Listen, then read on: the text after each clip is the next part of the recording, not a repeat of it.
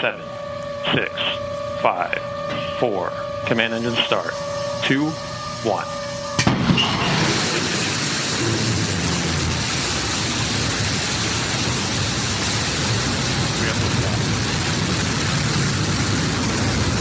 Is cleared to south.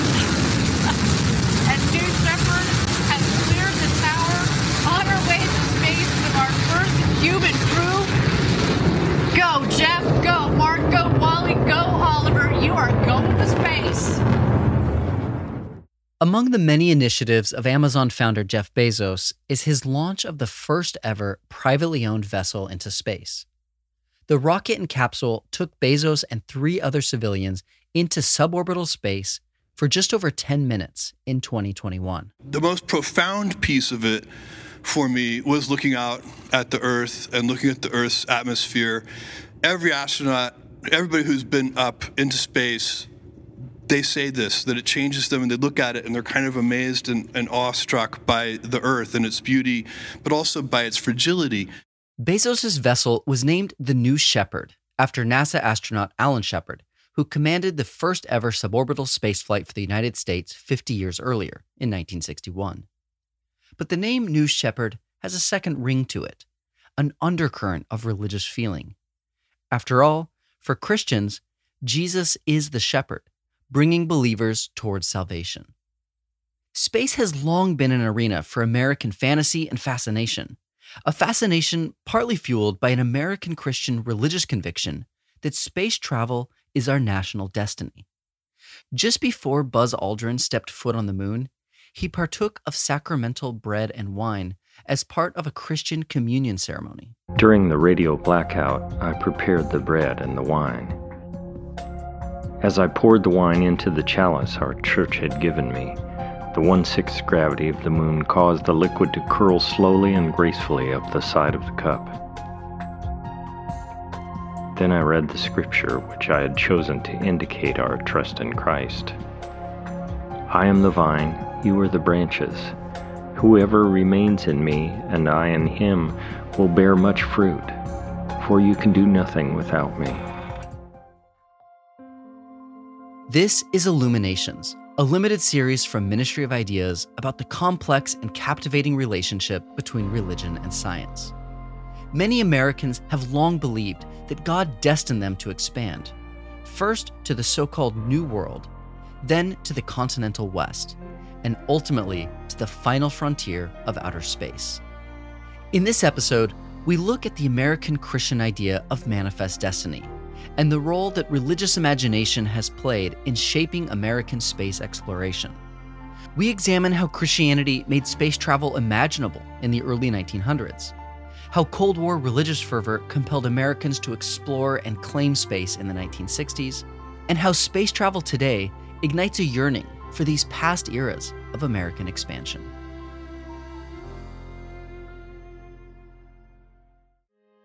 Long before Bezos shot for the moon, explorers were driven by religious conviction. For millennia, readers of the Hebrew scriptures hunted for the original site of the Garden of Eden, described as located at the convergence of four primordial rivers.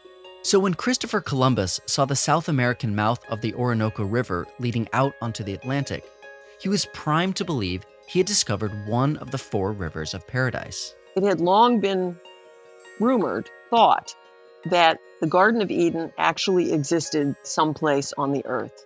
And the lushness of the landscape, especially in the Caribbean and in northern South America that he visited, he speculated that he might, in fact, have arrived in the Garden of Eden. That's Professor Joni Kinsey from the University of Iowa School of Art and Art History on Christopher Columbus's first voyage to the Americas.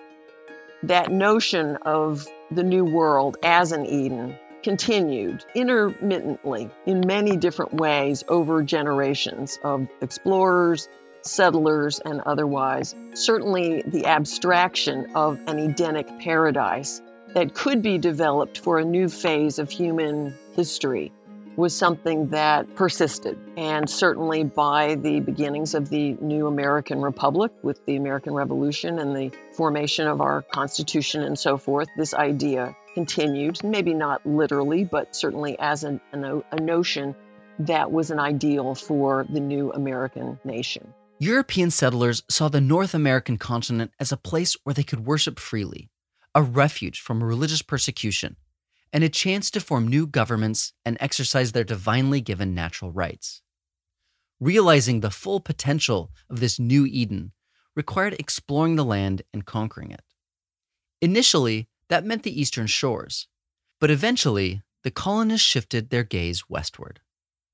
The American western frontier was not just a physical landscape, ripe with natural resources, it was also a metaphysical one the American West has a special kind of vastness that was often likened to the sublime. And the sublime, in that understanding, is in many ways related to its sense of scale, its sense of enormity, the vastness of it, the rawness of it in many places, the extremes that it characterizes. And it was all intermingled with understandings of God, that this was, in fact, a kind of new Eden that was a concept that dates all the way back to Columbus, that the New World was a kind of new Eden that um, was the ultimate blessing on humanity. And ultimately, in the 19th century, mingled with notions of manifest destiny, which are in themselves are both quasi religious, a kind of providential provision of bounty and blessings to the American nation, European settlers believed that it was not only their right, but their divinely mandated duty to conquer first the coast of New England, then the Ohio River Valley, and then the American West. As God had promised and bestowed the land of Israel to the ancient Hebrews, so too God would grant European Christians with this vast new land if they were willing to explore and claim it. This general concept would become known as manifest destiny. Here's Professor Catherine Newell. My name is Catherine L. Newell. Uh, I am an associate professor of religion and science at the University of Miami, and I wrote the book Destined for the Stars Faith, the Future, and America's Final Frontier.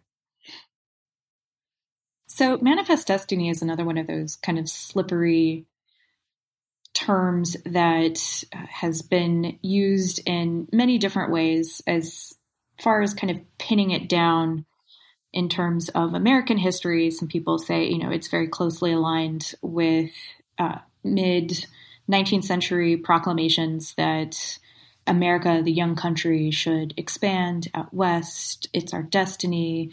America as a new Israel, et cetera, et cetera. The nation's second president, John Adams, declared that American territorial expansion was the will of heaven. His successor, Thomas Jefferson, expanded the nation to nearly double its size in 1803 with the Louisiana Purchase. President Jefferson bought part or all of the 15 current states in the Midwest from the colonial French government and sent exploratory surveys to quote unquote discover this land. These surveys were equipped with guides, explorers, and artists who were there specifically to capture the sublime vastness of the American West. The paintings produced in tandem with these expeditions are iconic. Artists depicted the West on massive canvases, showing cavernous Yellowstone and Yosemite Valley and the towering Sierra Nevada mountains. The paintings were intended to let the American people see their newly acquired territories with realist scientific precision. But they were also supposed to enable the American people to feel the West, feel the awe that the explorers themselves felt. The artists were tasked with nothing less than depicting the experience of the transcendent, the divine grandeur of the American West.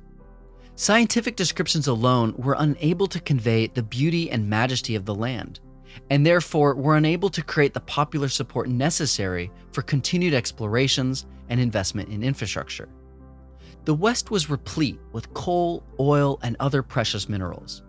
Magnates of industry were desperate for an efficient way to get workers out west and goods back east. They wanted a railroad. But this meant convincing Congress and the American public to invest in this very expensive project. So they didn't just frame the railroad as an economic enterprise, but as a holy one. Americans needed to believe that this landscape was part of their divine expansionist destiny. Asa Whitney was a dry goods merchant who wanted to expand his company's reach. He was also among the key figures promoting the development of the railroad. In 1845, Whitney argued that a transcontinental railroad would give America an opportunity to spread Christianity worldwide, trading in both goods and American values. Whitney wrote, You will see that it will change the whole world, allow us to traverse the globe in 30 days, civilize and Christianize mankind, and place us at the center of the world, compelling Europe on one side and Asia and Africa on the other to pass through us. The economist and clergyman Reverend Calvin Colton agreed, calling the Transcontinental Railroad the grand machinery of Providence. Expansionists framed the project as a fulfillment of human potential, a milestone of human history. One influential Missouri lawyer named John Loughborough argued as a delegate to the United States Railroad Convention that the railroad would bring about the permanent, uniform, and final condition of humanity. Congress bought into this vision. The federal government chose to finance not one, but two routes across the newly United States by railroad. Later, during the Mexican American War in the late 1840s, journalist John O'Sullivan wrote that America had a divine destiny to continue expanding its boundaries to annex Texas from Mexico. For O'Sullivan, continued expansion would benefit the entire world. The far reaching, the boundless future will be the era of American greatness. In its magnificent domain of space and time, the nation of many nations is destined to manifest to mankind the excellence of divine principles, to establish on earth the noblest temple ever dedicated to the worship of the Most High. But the western frontier was not the last American new Israel. It's one small step for man, one giant leap for mankind. Popular support for American Western expansion was fueled in part by powerful artistic images. The American journey into space followed a similar trajectory. Before Americans had any plausible plan for traveling there, they devoured artists' images of space. The most important space artist was a man named Chesley Bonestell. Bonestell was born in the late 1800s, at a time when the US was only 38 United States. The Transcontinental Railroad had been completed, and the prairie lands of the American West had been resettled with European farmers. San Francisco was a new center of American industry, and Bonestell was born into that city's burgeoning elite class. From his position on the western edge of the continental United States, Bonestell looked up to the stars. Some historians say that Bonestell was taken in by San Jose's Lick Observatory and sketched the stars as a teenager, yearning for a bigger and more wondrous world. In his first career as an architectural draftsman, his job was creating hyper realistic depictions of buildings. He worked on projects like the Chrysler Building in New York City and the Golden Gate Bridge in San Francisco. Then Hollywood called.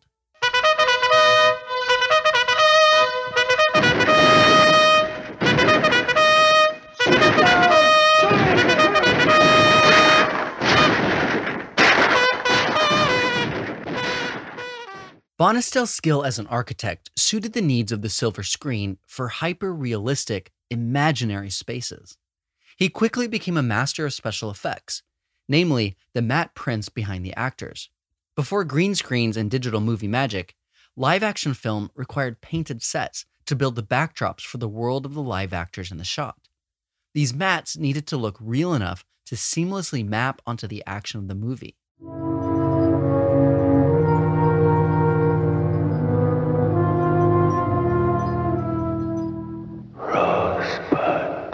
Bonestell's first film project was Citizen Kane, directed by and starring Orson Welles. That movie spent more on matte production than any other live action film at the time. Citizen Kane is set at Xanadu, a private mountain home of the fictionalized newspaper magnate Charles Foster Kane. Legendary was the Xanadu where Kubla Khan decreed his stately pleasure dome. Today, almost as legendary as Florida's Xanadu, world's largest private pleasure ground. Here on the deserts of the Gulf Coast, a private mountain was commissioned and successfully built. 100,000 trees, 20,000 tons of marble are the ingredients of Xanadu's mountain. Bonestell developed the look for Xanadu in all its opulence, with statues of knights on horseback and castle trellises. The mansion starts in the background of the set and slowly gets closer over the course of the film as the main character comes to understand the meaning of Kane's mysterious last words. And Xanadu was just one site of American escapist fantasies. Space had taken on a primary role in the American imagination. Lecturers in science were making the rounds across the US, sharing the latest research about the distance between the stars and the size of the solar system. Amateur astronomers were lining up to peek at the night sky through observatory telescopes, as was Bonestell himself. And yet, Bonestell felt that the current depictions of the planets didn't match the best of scientific knowledge about the nature of the galaxy. He thought he could do better, and his background in architecture and imaginative art was exactly the training he needed. So he is really able to contribute, you know, angles of perspective, right, that look natural to the human eye when we're looking at something in two dimensions. Uh, and the other thing that he starts doing is incorporating elements of photo collage. My name is Lois Rosson, and I just wrapped up a dissertation on the history of astronomical illustration in the United States over the course of the 20th century and I am now a research fellow at the Berggruen Institute in Southern California. Using his skills in realistic rendering, Bonestell created his Saturn series, using a mixture of photography and painting he would construct models out of like dirt and rocks that he would find in his backyard um, and then photograph them he would tweak the lighting and then photograph them and then sometimes he would just paste the photographs onto the illustration board uh, that he was working on and then just paint on top of them and sort of tease out the relevant details where necessary. Um, which i actually think is very poetic because you know bonestell inevitably gets you know, sort of looped into these conversations about space as a type of Western frontier. And here you have his illustrations that are actually quite literally made out of the American West. But it's not just the American West generally, it's actually made out of Los Angeles. The Saturn series was featured in Life magazine in 1944, as World War II was reaching its bloody climax. The images were a welcome break from warfare and bloodshed. Life magazine released three of Bonestell's images of Saturn as seen from its moons, alongside grainy black and white photographs of Saturn taken from the Lowell Observatory. The idea behind this set of paintings is that um, you get different views of Saturn from its different moons. Um, so Saturn is seen from Titan is the most famous of these paintings, right? You get the sense of the viewer as you sort of look through these images, right, that you're getting to see this planet from different vantage points in a way that's more clear and compelling than the actual photographs that are included with the article. The photographs showed a fuzzy mass in the sky, a small black and white blur that represented Saturn. Bonestell's pictures provided a whole different experience. Using the best available science, he helped the viewer imagine what it might look like to see Saturn up close, what the ground might feel like beneath your feet, and how the texture of the air might be crisp and dry from a lack of oxygen or water. Bonestell augmented them, making his renditions, in one sense, more accurate than the technical photos, because they express not just the planet as captured by 1940s outer space photography, but the feeling of being in space. A Californian himself, Bonestell had been born into the end of the American frontier. He carried that ethos with him as he depicted humanity's final frontier. The landscapes Bonestell imagined looked not unlike New Mexico, or maybe the outskirts of Los Angeles. Space was no longer just a black morass behind the calm of the night sky, but a real, tangible place filled with rocks and sand and vistas of planets near and far. With the author William Ley, Bonestell published 58 of his space renderings as the book The Conquest of Space. The book detailed how mankind would reach and explore outer space, describing the known planets, the look and sound of a rocket ship, and the feeling of walking on the moon. Bonestell and Ley brought to the American public a visceral experience of space travel. They presented a version of space that felt reachable, even touchable, and most importantly, conquerable. In 1949, Chesley Bonestell and Willy Ley publish The Conquest of Space, and they are uh, very much looking back and sort of deploying this, not necessarily intentionally, religious nostalgia, but in their use of ideas of manifest destiny and terms like conquest of, they are very much sort of uh, using this very idealized version of uh, the history of westward expansion and laying it over the project of their book. A year later, Bonestell did the set design for the iconic 1950 science fiction film Destination Moon. In the film, aircraft magnate Jim Barnes convinces other industrialists to invest in space travel by likening it to the glorious explorations of the past. It's research, it's pioneering. What's the moon? Another North Pole, another South Pole. Our only satellite, our nearest neighbor in the sky. Bonestell succeeded at getting people excited about space exploration. His art brought Americans from space curious to space craving, seeking the experience of the sublime. Historians of science would later call his Saturn series the painting that launched a thousand careers. In the aftermath of World War II, the United States commissioned a group of German physicists to develop advanced spaceflight technologies for NASA. Their hard work resulted in the United States designing the first rocket to reach the edge of space in 1946.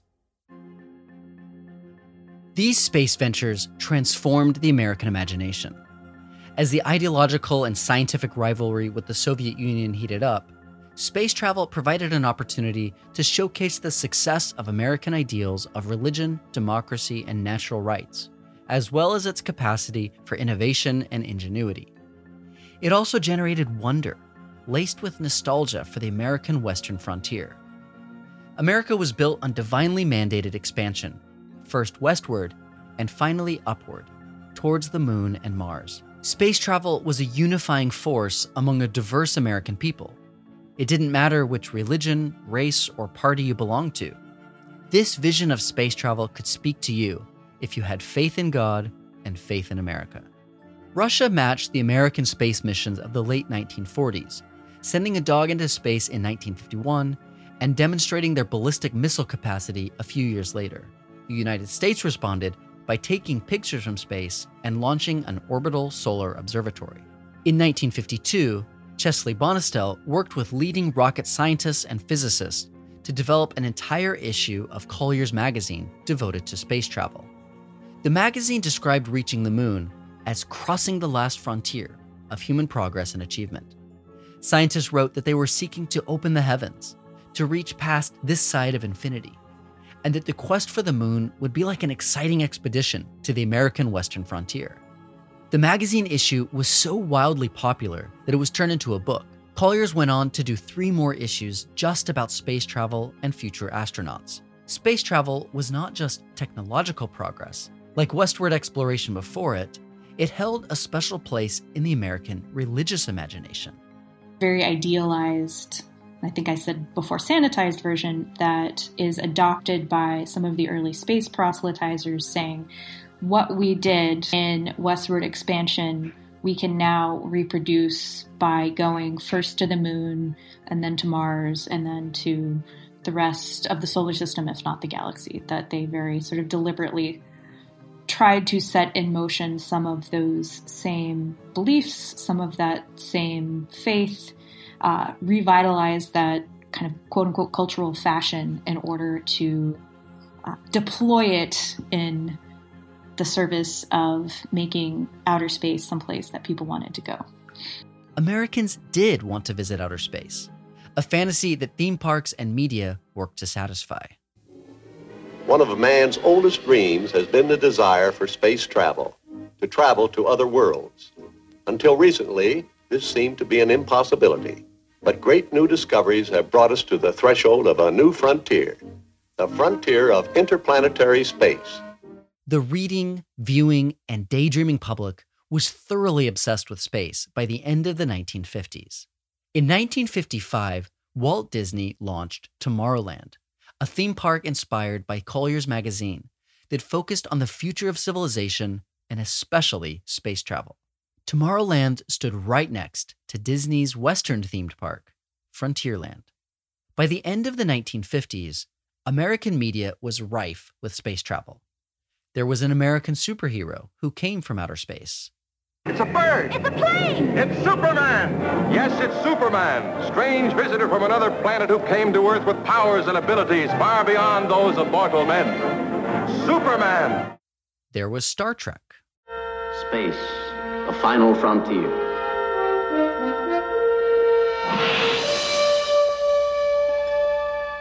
These are the voyages of the starship Enterprise. Its five-year mission to explore strange new worlds, to seek out new life and new civilizations, to boldly go where no man has gone before. And finally, in 1969, there was the moon landing itself. Millions tuned in as Apollo 11 brought Americans down to the moon's surface for the first time. The landing was broadcast in a then record 36 languages. President Nixon spoke directly to the astronauts. For every American, this has to be the proudest day of our lives. And for people all over the world, I am sure they too join with Americans in recognizing what an immense feat this is. Because of what you have done, the heavens have become a part of man's world. During the Cold War, religious faith was one of the primary ways that Americans distinguished themselves from the Soviet Russians. America espoused capitalism and democracy. The USSR embraced communism. Americans were free. The Soviets imposed authoritarian rule. And the USSR wanted to stamp out religious belief, while America was a country of faith. Ladies and gentlemen, the President of the United States, Ronald Reagan.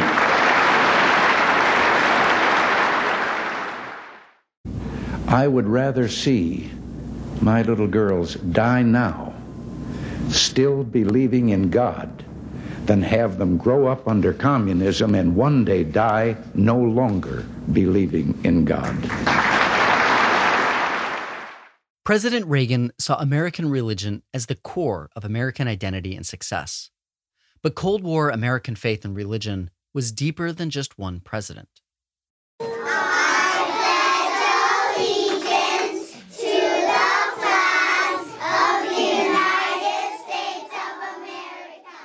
In 1954, President Eisenhower added under God to the United States Pledge of Allegiance. He wanted to emphasize that America was not just a Christian country per se, but a country united by faith. Here is President Eisenhower a few months later at his January 1955 State of the Union address. And so I know in my heart, and I believe that all Americans know, that despite the anxieties of this divided world, our faith and the cause in which we all believe will surely prevail. The way in which American religion functioned at the time was that anybody could practice any particular faith, and belonging to a religion was a very important part of being an American. However, the ways in which that religion functioned in an individual's life was uh, something that he saw kind of across the board in all different denominations and all different religions, and that was the importance of belief and what he came to call faith in faith, and that it was this sort of tautological principle that showed up.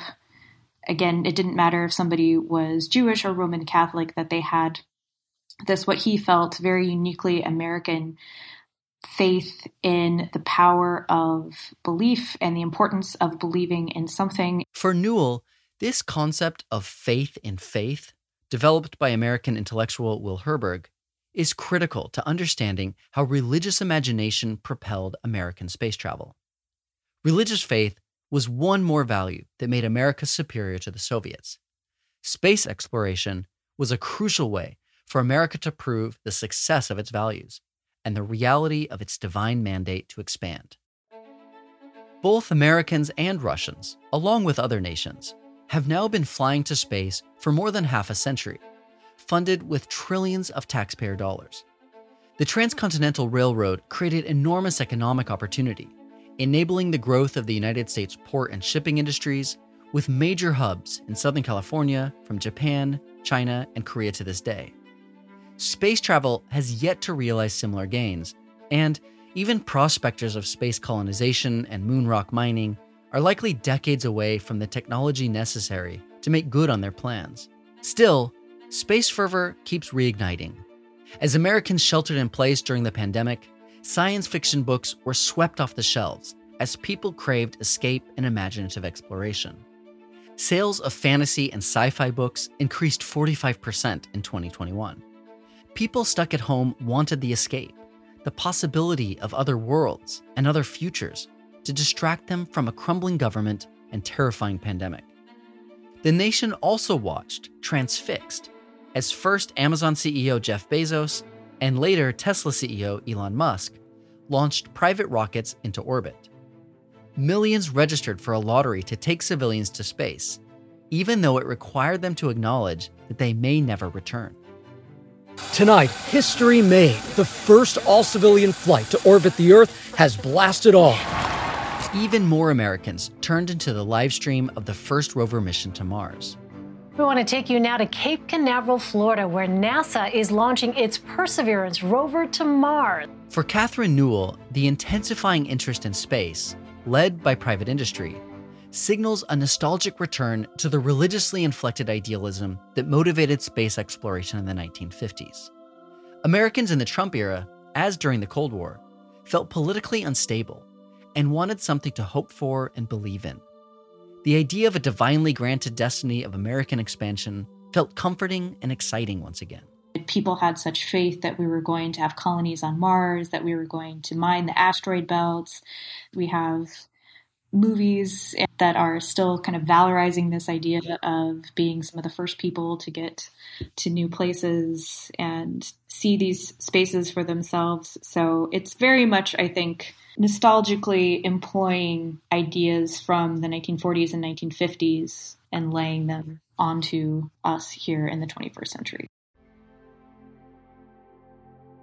There are many reasons why President Nixon would have wanted to send Americans to the moon. A moon landing could mean limiting enemy capacity to launch missiles from outer space. It would demonstrate the United States' technical prowess to the world, and especially to Russia. It would prove that democracy, Christianity, and capitalistic individualism could foster the highest levels of innovation and progress. Modern business leaders see space as a potential site for commercial industry, as Jeff Bezos noted. We need to build a road to space so that our children can build the future. We need to take all polluting industry, all heavy industry, and move it off Earth. This is going to take many decades. But alongside the story of political and economic gain, there's another, more complicated story. What really helped make space travel imaginable and irresistible was a sense of the sublime. When Bonestell produced his images of Saturn, the American public began to believe that a moon landing was America's destiny. That public support helped put Buzz Aldrin on the moon, as did the myth that America had a divine destiny to continuously expand. No wonder Nixon would now claim the heavens.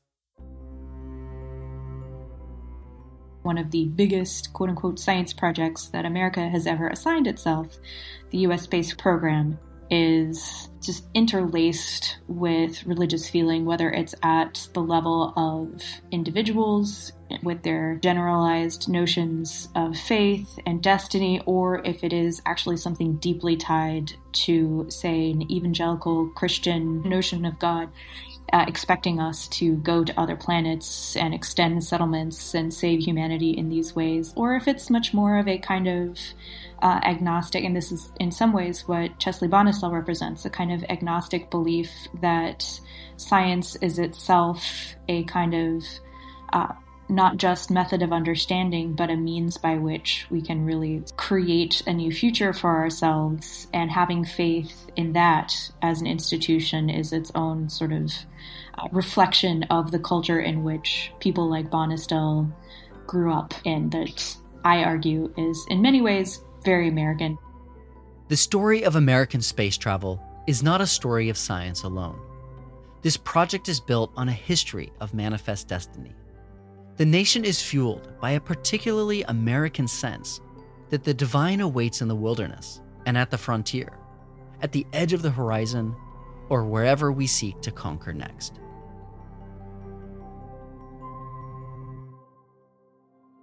This episode was produced by Liya Rechtman. Illuminations is a limited series from Ministry of Ideas. We are supported by Harvard Divinity School and the John Templeton Foundation. Illuminations is produced by me, Zachary Davis, Liya Rechtman, Maria Devlin McNair, and Nick Anderson. Script editing is by Galen Beebe. Sound design and music is by Steve LaRosa, and artwork is by Dan Pecci.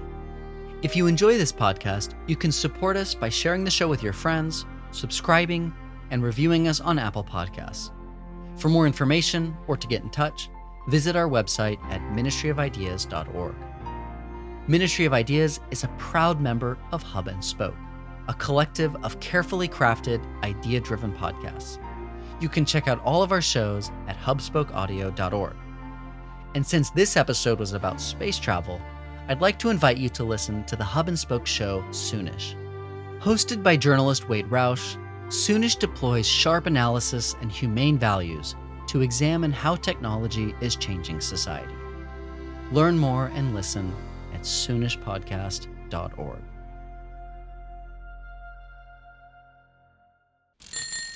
Hub and Spoke Audio Collective.